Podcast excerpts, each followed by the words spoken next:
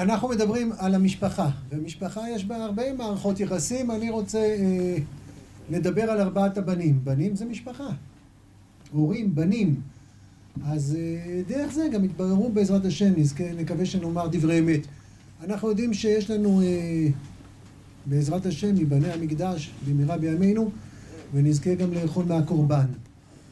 חוץ מהקורבן יש לנו את אה, מצה דאורייתא לכל הדעות, מרור.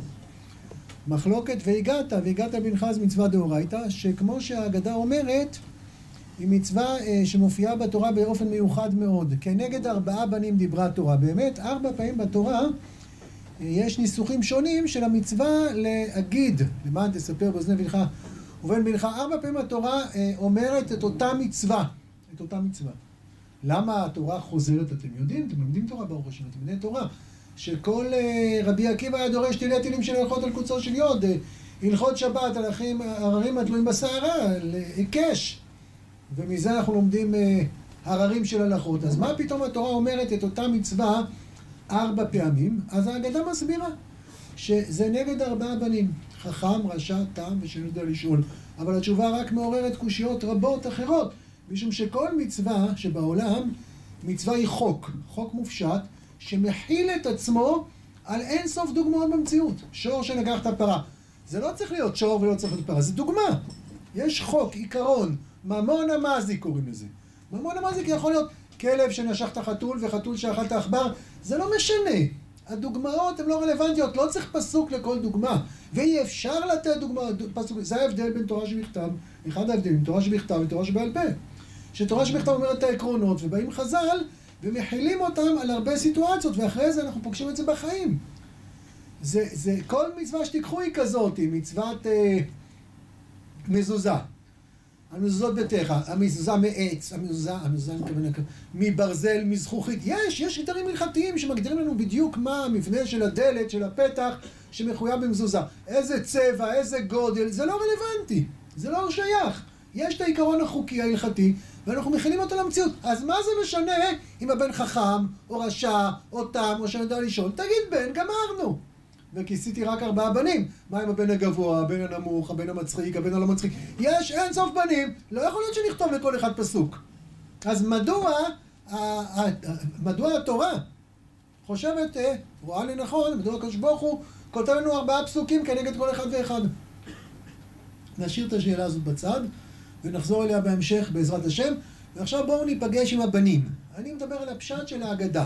איך שהמדרש מובא בתוך ההגדה ככה, יש הרבה, ברוך השם, על ליל הסדר, הגדה של פסח, דרשו, אנחנו מחכים לספר של הרב בעזרת השם שיצא, אבל uh, אני מדבר על הפשט הפשוט, משתדל לפשט הפשוט, בואו נעבור לבנים, אני משאיר את הבן החכם לסוף, ונתחיל מהבן הרשע. אז קודם כל, זה צירוף מילים קשה מאוד, קשה מאוד מאוד להגיד בן רשע, כי בן זה הדבר הכי אהוב עליי בעולם, בין זה התפילות, בין זה המסירות נפש שלי, בין זה הבקשות שלי, בין זה... בן רשע, יש כזה דבר. ההגדה לא אומרת בכאילו, זה באמת. יש בן רשע. יש לצערנו הרב רשעים בעולם, יכולים להיות רשעים, ויש להם אבא. יש להם אבא ואמא. וזה בן שלהם. ובן, אדם אוהב את עצמו יותר ממה שהוא אוהב את עצמו. אדם אוהב את בנו יותר ממה שהוא אוהב את עצמו. ויש בן רשע. קשה מאוד, סיבוך. יש איסורים בעולם. האם כדאי להזמין את הבן הרשע לליל הסדר זה לא פשוט, זה לא פשוט. משום שליל הסדר זה לילה שעמוס בהלכות ובמנהגים ובחומרות ובדינים. לא בטוח שהבן הרשע באמת זה הערב הנכון, זה לא פשוט בכלל, סוגיות מסובכות מאוד, מסובכות מאוד, נוגבות עד תהום הנפש, להזמין או לא להזמין. מה יקרה? לחנוכה אין שום בעיה להזמין אותו. וגם בליל הסדר אפשר לעשות, אה, סליחה, בחול המועד אפשר סעודה משפחתית, נזמין, נזמין את הבן. מה זה בן רשע? זה בן רשע הלכתית, מוסרית, אנושית. אנחנו לא יודעים. יש הגדרות לצערנו הרב מה זה רשע. אז הזמנו את הבן הרשע. הזמנו את הבן הרשע. יש מצוות עשה להגיד גם לבן הרשע, לספר ביציאת מצרים גם לבן הרשע. אז אולי ההגדה תגיד לי, תזמין את הבן הרשע הביתה, והכל יסתדר. קדושת ליל הסדר תופיע את אורה ותמיס את הרשעות שלו והוא יקבל עליו עוד מלכות שמיים באהבה? ממש לא, זה מה שהאגדה אומרת, ממש לא. רשע מה הוא אומר? מה העבודה הזאת לכם? וחז"ל מדייקים, לכם ולא לא. לפי שהוציא את עצמו מן הכלל, כפר בעיקר ונקרא רשע. אז כל כך חבל שהוא הגיע, נכון? כי מה קרה שהוא הגיע? הוא הגיע, אז הוא נהיה הרבה יותר גרוע ממה שהיה קודם. אולי קודם הוא היה גבולי, ועכשיו הוא הגיע, ובשלב מסוים הוא כועס, הוא לא בא באמת מפויס, הוא לא בא באמת להקשיב. הוא בא עם הרבה מטענים שגרמו לו להיות רשע, אנחנו לא מסירים ממנו את האחריות, אבל כמה חבל, כמה חבל, הוא הגיע ליל הסדר, ופתאום בטח הוא התבשל, הוא התבשל, ואפשר היה לראות על הפנים שלו וההתנהגות כנראה כבר קודם, שהולך להיות פה משהו, הוא לא מתחבר ולא זורם, ואז פתאום הוא קם, אפשר לשמוע את, את, את, את השאגה שלו, את הכעס, את הטרוניה, את המנגינה הלא נעימה, כבר מלכתחילה אני לא יודע איך הוא נראה, איך הוא התלבש, אז, אז, אז מה קרה? מה הרווחנו? אולי לא היה עדיף שיישאר בבית. חס וחלילה אולי יעבור ליסון דה רבנן, אולי יבטל אה, שמורי מעצה, ולפחות לא יוציא עצמו מן הכלל ולא יכפור בעיקר, ולא... אולי, אולי. למה זה כדאי? למה הגדה לא צובעת את זה יפה? למה היא לא מפייסת? יש רשעים שמגיעים הביתה ובאמת חוזרים בתשובה. יכול להיות דבר כזה, אבל זה הגדה לא מספרת. אז איזה הדרכה, איזו הדרכה הלכתית בעלי ההגדה מציעים לנו? מה הם ממליצים, לנו? ואף אתה כהה את שיניו. מה זה הכהה את שיניו? השיניים חדות, הן דוקרות, כמו זווית חדה. יש זווית חדה ויש זווית כהה. אז השיניים שלו דוקרות, חדות. אז תעשה שהשיניים שלו יהיו לא חדות. איך עושים את זה? אפשר הרבה דרכים. בהגדה זה נראה יותר כאילו לוקחים רגל של כיסא וגורמים שהשיניים שלו יהיו חדות. ככה זה נשמע. כי מה אבא, מה מציעה ההגדה לאבא לומר לו? אף אתה הכה את שיניו ואמר לו, אילו היית שם לא היית נגאל. תודה רבה. איזה שמחה יש בבית. איזה אור, איזה יופי, נכון? בא בן הרשע, נהיה רשע, כפר בעיקר, ואבא בחיבוק אוהב אומר, אם היית שם, מסתומה, לא היית, אין לך מה לסדר, אתה הרי מרשעים, מה, מה לדון? אז הגיע בן הרשע, כואב, עצוב, אנחנו לא מבינים למה. בשביל מה כל זה? למה שהתורה תצווה אותו לדבר עם הבן הרשע הזה בכלל? אולי עדיף בכלל שלא יהיה. למה? כי אם הקים הסבלנות, הוא עוד יחזור, כולנו נחזור בתשובה בעזרת השם נראה פני השם. למה? איזה אווירה נחמדה, לא נחמדה, אנחנו יודעים מה קורה שם. איך מרגישים שאר בני המשפחה, איך מרגישה האחות הקטנה, איך אימא בוכה, כולם בוכים שם, מה קרה? לא נעים, ככה נראה בהגדה. אז נעבור לבן השלישי, התחלנו בבן השני. הבן השלישי זה תם. תם, מה? תם לא אומר. אתה אומר מה זאת. תם זה מילה מאוד יפה. תם זה יעקב איש תם, יושב אוהלי לכאורה. איפה מופיע הבן התם? הבן התם מופיע בסוף פרשת בו, והיה. במפטיר, והיה כי שלחה בנך מחר לאמור מה זאת, ואמרת אלה בחוזק יד הוציאן אדוני מצרים בית עבדים. איך חז"ל יודעים שזה הבן התם? מאיפה הם הוציאו זה הבן התם? אומר רש"י, זה רש"י לא קל. אומר רש"י, מה זאת? אומר רש"י, זה תינוק טיפש. רש"י לא עסוק בלהעליב אנשים. כמו שאומרים רשע וטיפש, זה לא עלבונות, זה מדעי, מדויק. זה תינוק טיפש. מה זה טיפש? מוגבלות שכלית גדולה. פיגור קל. יכולות קוגניטיביות חלשות. יש בן טיפש. מה עושים כשיש בן טיפש? אוהבים אותו בלי סוף. זה הבן שלי. זה לא עבירה להיות טיפש. זה לא עבירה. ככה הקדוש ברוך הוא ברא אותו, מה הוא יכול לעשות? עבירה, צריך להתבייש במידות מקולקלות, צריך להתבייש בעבירות חס וחלילה. אם מישהו נולד עם פיגור, מה יש? מה, הוא לא בסדר? אנחנו אוהבים אותו, לא כמו בן רגיל, יותר מבן רגיל. בטח שכן. הוא יותר זקוק, הוא הבל פה שאין בו חטא. כולו טהור. ככה הקדוש ברוך הוא ברא. מי שיש תלונות, שיגש למי שברק לי זה. בן טיפש, אנחנו לא אומרים היום טיפש כי זה נשמע מעליב, אבל רש"י לא רוצה להעליב. בן טיפש זה בן עם אה, יכולת שכלית אה, חלשה מאוד. אוהבים אותו עד בלי די. שמחים בו, גאים בו, לא מתביישים בו. יש לו שליחות מיוחדת משלו לתקן עולם, הוא יעשה את זה. אף אחד לא בא אליו בתלונות. הוא כמו קטן, הוא בלי חטא. אין לו דעת. למה רש"י החליט שזה תינוק טיפש? למה רש"י החליט שהוא לא חכם מדי? אז אני ממשיך ברש"י. זה תינוק טיפש שאינו יודע להעמיק שאלתו וסוטה ושואל מה זאת. זה כל מה שהוא מסוגל להגיד. זאת אומרת, ליל הסדר הוא לא נראה כמו סעודת שבת רגילה, נכון? היום זה קצת משתנה, אתם יודעים, ליל הסדר המקורי זה לא שולחן, אה, זה משהו בגובה כזה, יושבים על הרצפה מסובים לא על הכתף של האח שלך ולא על המשענת, מסובים באמת, שוכבים על הרצפה, ויש יש קורבן פסח כזה גדול על השולחן, ויש ערימות של מצות וערימות של חסות, זה ממש לא נראה לילה רגיל. ואנחנו חוץ מזה עושים עוד הרבה, למה אנחנו מטבילים שתי פעמים? כדי שהתינוק יראה וישאל. אז הוא יושב, הבחור יושב בליל הסדר, עוברת שעה, עוברת שעה וחצי, פתאום זז לו פה משהו, אומר, אה, אה, זה לא, חשבתי סעודת שבת. זה לא בושה, אין לו שכל, זה לא בושה. ממש לא בושה, אנחנו לא חס וחלילה לא מעלים בדעת לנהוג לו. הוא לא בדיוק מתוחכם, זה מה שרש"י אומר, הוא לא מבין. לא מבין. הוא אפילו לא יודע להגיד מה לא בסדר. הוא קלט שמשהו פה חריג. ברוך השם, ברוך הבא. קלט. אז אם יש בן טיפש, מה עושים? מספרים לו יציאת מצרים. יציאת מצרים זה לא רק לגדולי הדור, לא רק לגאוני הדור. כל אחד איפה שהוא נמצא, תספר לו, כן, גם בן טיפש. בסדר, זה אין לי שאלה. זה לא כמו הבן הרשע שהתלבטתי בכלל, למה להביא אותו. אין לי שאלה. אבל אה, שוב, אני לא מתבייש בבן הזה, אבל זה פחות מה שהייתי מצפה והגעת אל בנך. הגעת אל בנך, בואו ניגע רגע בדברים הפשוטים. ליל הסדר זה ליל שימורים, זה ליל יציאת מצרים. זה לילה עם uh, כוחות רוחניים עליונים, אדירים. מה זה ליל שימורים? לילה, הגמרא משומר ובא מן המזיקין. כל השלילה וכל הכוחות הקטנים וכל הבלבולים לא פועלים עלינו בלילה הזה. בלילה הזה נוהגים את אה, קריאת שמע של המיטה, מקצרים מאוד, נכון?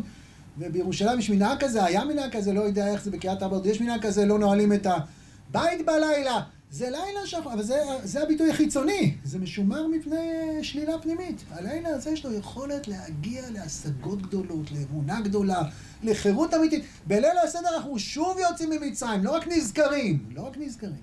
יציאה ממצרים עם הפרעה, כל אחד עם הפרעה שלו, עם עדר הפרעונים שלו, כל אחד עם המצרים שלו, המגבלות שלו, החולשות שלו. יציאת מצרים זה לילה שמרומם, יכול לרומם, להביא את כולנו, אנחנו אוכלים מצה, זה לא uh, סמל, זה, זה עוצמה, זה לחם האמונה, ככה חז"ל קוראים לזה, זה משהו שיכול להוביל אותנו למקומות גדולים מאוד, ואז כשאנחנו אומרים והגעת אל בנך, תחשבו את uh, הרב ציודה אצל הרב זצ"ל, מה היה שם ב"והגעת אל בנך"? זה מלאכים ירקדון. אז לא כל אחד מגיע לשם, אבל יש איזו שאיפה, חלום, שבליל הסדר. סתום פה בישיבה, כבר מיום שעבר פורים, אנחנו כבר עסוקים, מתכוננים, גם בהלכה, גם בהגדה.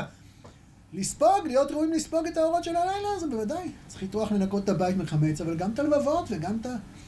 הכנה לקראת זה, זה איזה חלום אידיאלי כזה, מה זה והגעת על בנך. ביום ההוא לאמור. בעבור זה. זה, יש איזה משהו כזה שמצפים לו, איזה קשר מופלא בין בנים להורים. צריך להתנהל בליל הסדר. אז על הבן הרשע שאלתי, על הבן התם, הטיפש, אני לא שואל, אני מבין, אבל זה לא שיא הפסגה של והגעת, נכון? אז בואו נמשיך לבן הרביעי. הבן הרביעי, האגדה אומרת שאינו יודע לשאול. מה זה שאינו יודע לשאול? זאת אומרת, גם התם לא כל כך ידע לשאול, נכון? אבל אפס אפשר לחלץ ממנו בסוף שתי מילים. מה זה שאינו יודע לשאול? זה לא יודע לשאול. לא יעזור שום דבר. מה שלא תעשה, הוא לא יודע לשאול. זה לא פיגור קל, זה פיגור כבד. זה לא בושה. שוב, אם יש לי בן כזה, אז מה זה? אז אני אוהב אותו, אני גאה בו, אני לא מתבייש בו, אני אוהב אותו עד בלי די. אני לא חושב שהוא שווה כהוא זה פחות מישהו אחר. את הבנים שלי אני לא מודד לפי ההישגים ולא לפי אייקו ולא לפי שום דבר, שום דבר. הבנים שלי באופן טבעי, הנשמה. אם יש מישהו שהוא לא, אין לך מה, הוא לא יודע לשאול. הוא לא יודע. שוב, יש הסברים אחרים, אני אומר לפי הרצף של רש"י, לפי איך שרש"י הסביר. הוא לא יודע, לא יעזור לך כלום, הוא לא ידע לשאול. בשביל לשאול צריך דעת. בשביל להבין שמשהו משונה צריך שיהיה תבניות, להכיר, לזהות. הוא לא שמה. זה בסדר גמור. אהוב עלינו, אנחנו גאים בו ומחבקים אותו, ו... באמת מותק הילד הזה. אבל מה והגעת בנך? מה? מה, מה, מה? הוא לא מבין, הוא לא מבין. יש כל מיני הפרעות, כל מיני מגבלות, הוא לא מבין, בסדר. שוב, אין לי כהוא זה איזה משהו, חס וחלילה, באהבה גדולה, בשמחה גדולה, אני מקבל את הבן הזה, אני מאושר בו, אני גאה בו. אבל מה והגעת? יש מצוות אחרות שאפשר, מה אני אעשה והגעת? אין לי מה והגעת לכאורה. האגדה אומרת, התורה אומרת, תגיד לו. בסדר, אז עברנו את שלושת הבנים, זה לא קל, כל אחד לא קל מסיבות אחרות, זה לא קל ב"והגעת". נחזור עכשיו לבן החכם. לכאורה, את הבן הזה חיפשנו. לא, הוא לא שווה יותר מבנים אחרים, אבל והגדת, סיפור לכאורה סוף סוף, שבן שאפשר לדמות אותו חברותא, נראה לנו. אז הבן החכם, קודם כל מה זה בן חכם? מה ההגדרה של חכם? מה זה בן חכם? יצא מכלל פיגור. שמה? יצא מכלל פיגור. כל מי שיצא מכלל פיגור הוא חכם? לא כתוב. מה זה חכם? חכם זה משהו יחסי בדרך כלל, נכון? על מי אתה אומר שהוא יחסית? יחסית לסביבה. רשע לא צריך להיות יחסי. גם מי שעושה הרבה רשעים והוא עושה עבירות, הוא נקרא חס וחלילה רשע. חכם הוא חכם יחסית. יחסית למי? יחסית למשפחה כנראה. בן חכם. בן, כתוב, בכל אדם מתקנא חוץ מבנו ותלמידו. הבן שלי יותר חכם ממני. נניח שהוא חכם, נניח שהוא רק חושב שהוא חכם, זה כבר יותר בעיה. אבל בן חכם, יכול להיות שבן חכם יותר מאבא שלו, לא יודע. יש פה אנשים, לא יודע מה החשבונות, כל אחד מאיפה הגיע, מאיזה משפחה הגיע. אה, לא חייב להיות שלאבא יש יותר איי-קיו ממני, לא חייב להיות שאבא אתה יותר תלמיד חכם ממני. יכול להיות שהבן תלמיד חכם יותר גדול מאבא שלו. יכול להיות שאבא שלו בכלל לא תלמיד חכם. כל אחד בא ממקום אחר. יכול להיות שאבא שלו ממש לא תלמיד חכם. יכול להיות. בן חכם. יש בנים שקל להם לבוא הביתה, ברוך השם, בליל הסדר, שמח. אבא תלמיד חוכם, ויש כאלה שממש לא קל להם. יש כאלה שיש להם בעיות הלכתיות, וכל מיני סוגים של סיבוכים. ובטח שמה? שאין לאבא שלהם מה לקיים והגעת לבנך. למה? כי הבן יודע יותר מאבא שלו. יש בנות חכמות, יש הרבה. חכמות, תלמידות חכמות, יש הרבה. מצוות ליל הסדר זה אחד נשים ואחד גברים. כל מי שהוא בעל תאכל חמץ, ישנו בכל אכול מצה. זה למצוות שיש לנו גם, גם נשים חייבות, גם והגעת. גם בנות, גם בנים. בפשטות גם אמהות. צריכים לקיים והגעת. אז מה, תראו, היום בכלל אין לאבא מה להגיד. למה? יום אחרי פורים, כל הגננות מתחילות עם פסח. ילד שמגיע הביתה לפסח, הוא כבר אחרי חודש. הוא צייר, הוא צבע, הוא גזר, הוא הדביק, הוא עפה עם חב"ד, הוא יודע הכל. הוא יודע מה נשתנה הלוך חזור. אבא, אם הוא... אה, אם יש לו בין הזמנים, אז יותר קל, בסדר? לא לכל האבות יש בין הזמנים. אז הוא הצליח לקחת חופש יום קודם. כמה הוא התכונן כבר? אז אם הבן בן חמש, מה הוא יגיד? גם אין לו את הכישרונות. מה, הוא ריתמיקאית? הוא לא יודע, אין לו, הוא לא יודע. אז כל הילדים כבר יודעים את כל השירים ומשה בתיבה, מה הם לא עשו? מה אבא יספר? זה כאילו איזה חידוש גדול. בוא, תשב ואני אספר לך. דם, מה אתה אומר? אני ראיתי את כל הסרטונים, אני יודע הכל. בסדר, אז תשתדל למרות זאת. ואם הילד הוא תלמיד חוכם, בחור ישיבה. אם הבן הוא באמת בחור עמוק, בחור עמוק. אז הוא מגיע הביתה, והביתה... מי נמצא בליל הסדר? לא תמיד אה, רק תלמידי החיים. אני ככה בבני ברק, היו מסובים, הוא, הייתי כל כך רוצה להיות שם. זה היה בטח. והגעת, וואו, וואו, מלאכים נשרפו שם. אבל בדרך כלל בבית, אני לא יודע. לא כולם, יש, אה, אה, יש גם ילדים ויש גם נכדים ויש דוד ודודה. תראו, הפסח הזה, אף אחד לא ידבר על הבחירות בעזרת השם, זה מאחורינו, נניח, בעזרת השם. אבל אה, לא בטוח שכולם יעסקו כל הסדר אך ורק בסיפור יציאת מצרים.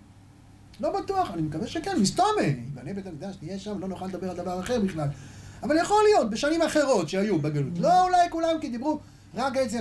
מדברים, וגם מזמינים כל מיני אורחים יותר בפנים. לא קוראים לך דבר תורה, אחד מקריא כזה, יש אגדות עם ריבועים כאלה בצד, שאתה קורא איזה דבר תורה קטן בצד תורך.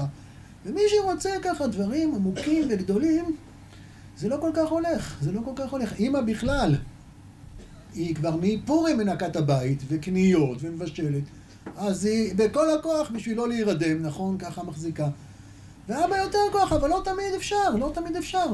ובא הבן החכם, בואו נשמע את הבן החכם. מה הבן החכם אומר? מה העדות והחוקים והמשפטים אשר ציווה השם לקנו אתכם? אם היינו פיירים, אם היינו הוגנים, מה היינו אומרים? אתכם ולא אותך, אה? הוצא את עצמך מהכלל, כמו עם הבן הרשע, מה פרוטקציות? לבן הרשע עשינו דיוקים? לכם ולא לא? למה לבן הרשע אנחנו, למה, למה, למה לבן החכם לא? מה, בגלל שהוא בן חכם אנחנו עושים לו ככה? אז יש תשובה מאוד פשוטה. מה התשובה הפשוטה? השם אלוקינו! השם אלוקינו אתכם! אז אם זו תשובה טובה, אז גם לרשע אל תעשה את זה. כשמישהו אומר אתכם, זה לא אומר לא אותי. עובדה, נכון, בגלל אלוקינו. אבל בעברית אפשר להגיד, למה אתם הולכים? כן, גם אני, זה לא הוציא את עצמו מן הכלל. למה חז"ל החליטו שהבן הרשע מוציא את עצמו מן הכלל והבן החכם לא? הוא שואל, מה העדות והחוקים המשפטים שציווה השם אלוקיכם? מה התשובה? ככה כתוב בתשובה, מה התשובה? ואף אתה אמור לו כהלכות הפסח. אין מפטירין אחר הפסח אפיקומן. זה התשובה לבן החכם.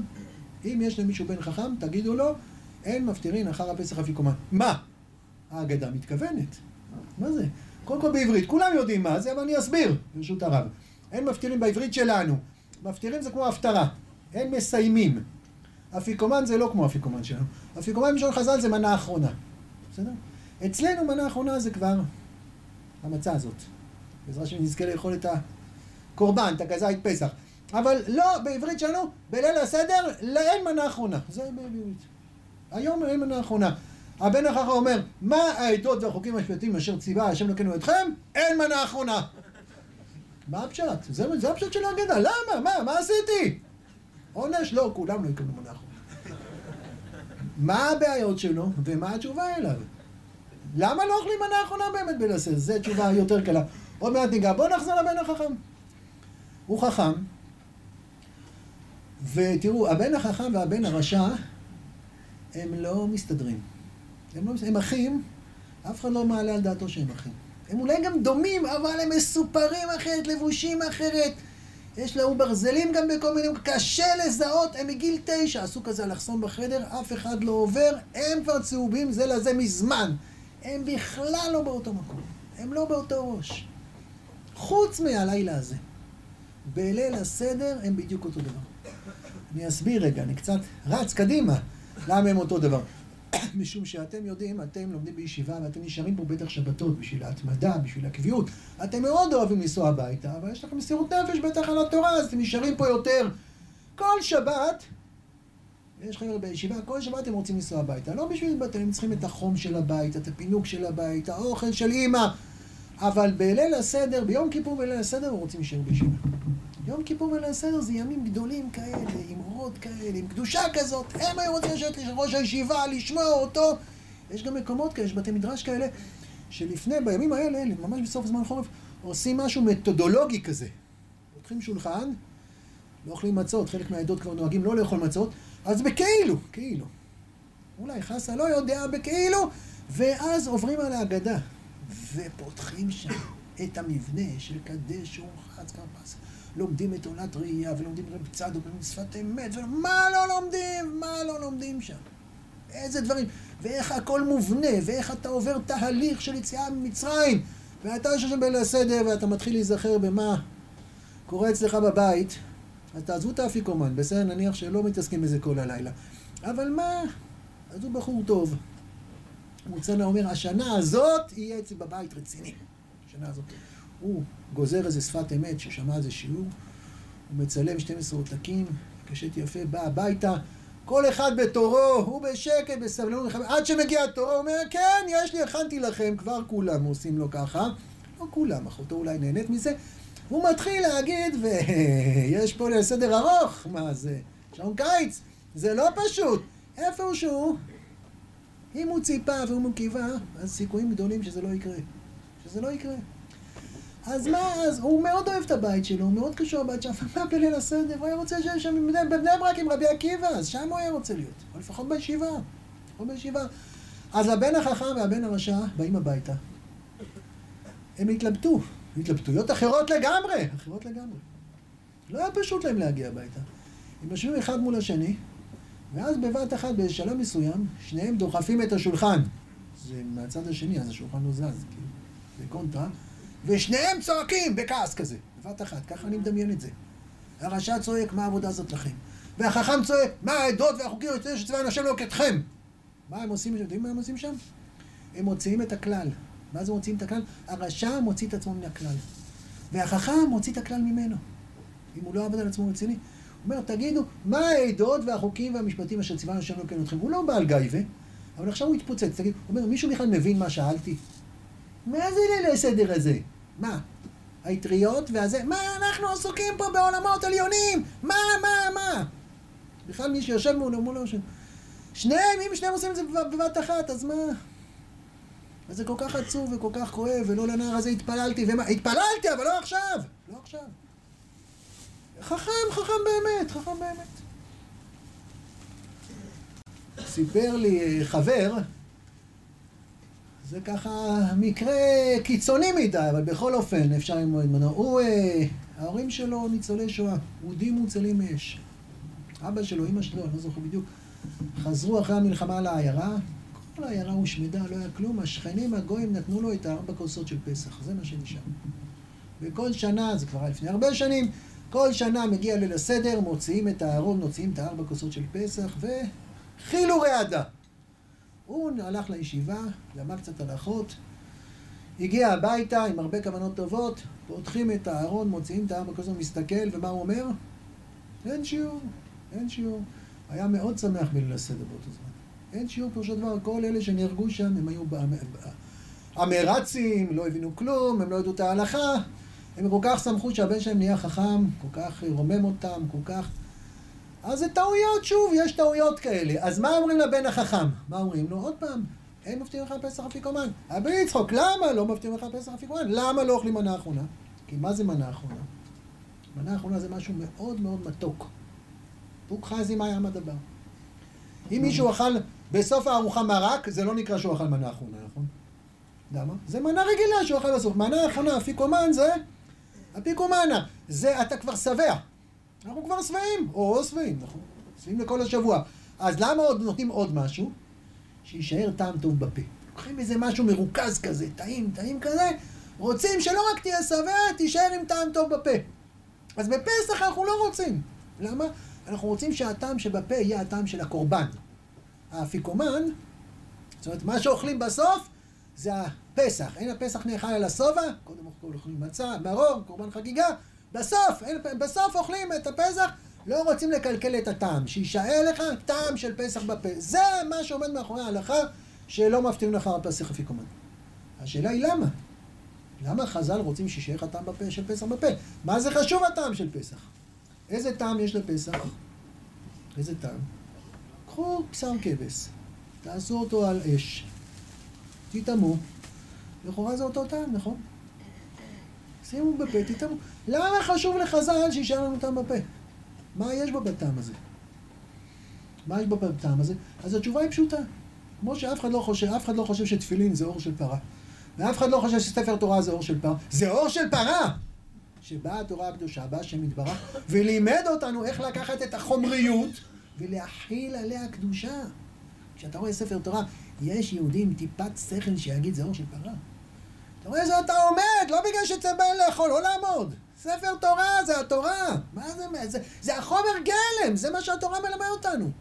איך לוקחים את חומרי הגלם ומקדשים אותם, ומכילים בהם, וגורמים לנו להיות מסוגלים דרכם להיפגש עם הקדוש ברוך הוא. אז כבש זה כבש, כמובן פסח, פסח זה כבש? כן, החומר זה כבש. איך אמרו כוזר ישו זה כל... מי שאוכל קורבן פסח, שנזכה במהרה בימינו, מי שאוכל קורבן, אז הוא, הוא, הוא מקבל פצצה של קדושה. מי, מי, מי שמכניס קורבן לתוך הפה, קורבן שכלל ישראל הקריב בעזרת השם בית המקדש במהרה בימינו, זה לא מנגל, מה, מה זה מנגל? זה כמו שעשו ממני מנגל, מה, אני חומר למנגל? זה, זה, זה קדושה עליונה אלוקית כזאת, שמי שאוכל, הוא יוצא לחורין באותו רגע, גם חטאת, כהנים אוכלים בהם, בנים מתכפרים. זה לא איזה טקס שבאים ואוכלים בשר. זה, יש פה איזה חפצה של קדושה עילאית כזאת, שאני מתחבר לנשמת ההוויה, למקור העולם, להר המוריה, לתשיתו של עולם. האדם אוכל קורבן פסח, מה זה כבש? מה... אה, כשאני שם כבש על בשר, על גחלים, ואוכל את זה, זה, זה טעם... מה זה קשור בכלל הטעם? זה, זה, זה, זה הטעם החומרי, מה הטעם הרוחני? אבל איפה הטעם הרוחני נמצא? בתוך, הרוחניות נמצא בתוך החומריות. בתוך החומריות. למה חז"ל רצו שלא נאכל מנה אחרונה? שבבלוטות הטעם שלנו יישאר הזכר של הטעם, כי הטעם הזה זה טעמי מצוות. בתוך הח... החומריות הזאת יש את הקדושה העליונה של נשמת האומה שיצאה לחירות, שנולדה ביציאת מצרים, וזה קורה עכשיו. זה קורה עכשיו. אז זה לא כבש. מה, אתה חושב שקומן זה כבש? זה מאיפה לקחנו את זה, אבל זה דבר השם. אז זה מה שאומרים לחכם. מה אומרים לחכם? הוא באמת חכם. ואולי אבא שלו קצת פגוע, ואולי אבא שלו קצת נעלב, אבל אבא שלו אומר לו, את הקורבן הזה הוא כבש, אבל הוא לא כבש, הוא כבש עם הלכות. ולכן אתה צריך להתייחס אליו בתור מצווה, לא בתור כבש. אז גם אני, אני אבא שלך. מי קבע שאני אבא שלך? הקדוש ברוך הוא קבע. הקדוש ברוך הוא אמר בלילה הזה, והגעת לבנך. ברוך השם, יש רבנים, יש תלמידי חכמים, ישיבה מפוארת עם כאלה מורי דרך גדולים. אבל בליל הסדר, מה התורה אמרה? מה הקדוש ברוך הוא אמר? והגעת לבנך. אם רק זכה אדם ופגש פה את אביו, לא כל אחד. אם לא, אז אימא, התורה אמרה, בליל, אתה רוצה להיפגש ביציאת מצרים? אתה הולך לאבא שלך. התורה שאלה אם אבא שלך חכם, רשע, תם, היא לא שאלה. מי שאנוס אנוס, מי שאין לו אין לו. יש ברוך הוא נמצא בדרכים אחרות. האם יש לך אבא ברוך השם? אז זה אבא שלך. ואבא אומר, אולי אתה חושב שאני חכם כמו הכבש, אבל אני לא סתם כבש. אני אבא שלך. והקדוש ברוך הוא אומר לך, בליל הזה ביחד, מי שממנה את עצמו על קורבן לבד לא יוצא, זה לא אוכל קדושה. אתה ביחד. ואם יש והגעת, אז באופן פשוט, על משפחותיכם, תעשו הפסח. אתה יושב עם המשפחה שלך. משום שאבא שלך, מי הוא? זו שאלה נחמדה מאוד. אבל זו לא שאלה, לא שאלת הליבה. שאלת הליבה קודם כל זה מהו. הוא האיש שדרכו הקדוש ברוך הוא בחר להופיע את נשמתך בעולם. הוא ואימא שלך, זה האנשים האלה. ואם הם צדיקים, הרווחת בונוס, איזה יופי. אז יותר קל ויותר נעים ויותר כיף. אבל יש פה משהו הרבה יותר מהותי. מה ההגדרה ההלכתית? שדרכה מתבצע זיכרון יציאת מצרים. לא טכנית, אלא רוחנית, זה ביחד הולך. וגדרי ההלכה זה אבא שלך. אז אבא אומר לבן, זה נכון שאתה חכם, ואני כל כך שמח שאתה חכם, אני קצת נעלב אולי, אבל אני אבא, אין דרך אחרת. אני אבא שלך, ואתה תהיה פה איתי. זה מה שאבא אומר לבן. הבן חושב שהוא לא מתאים למשפחה שלו, המשפחה שלו קטנה עליו עכשיו. לא, לא תמיד. אבל עכשיו זה קטן עליי. לא, זה לא קטן עליך.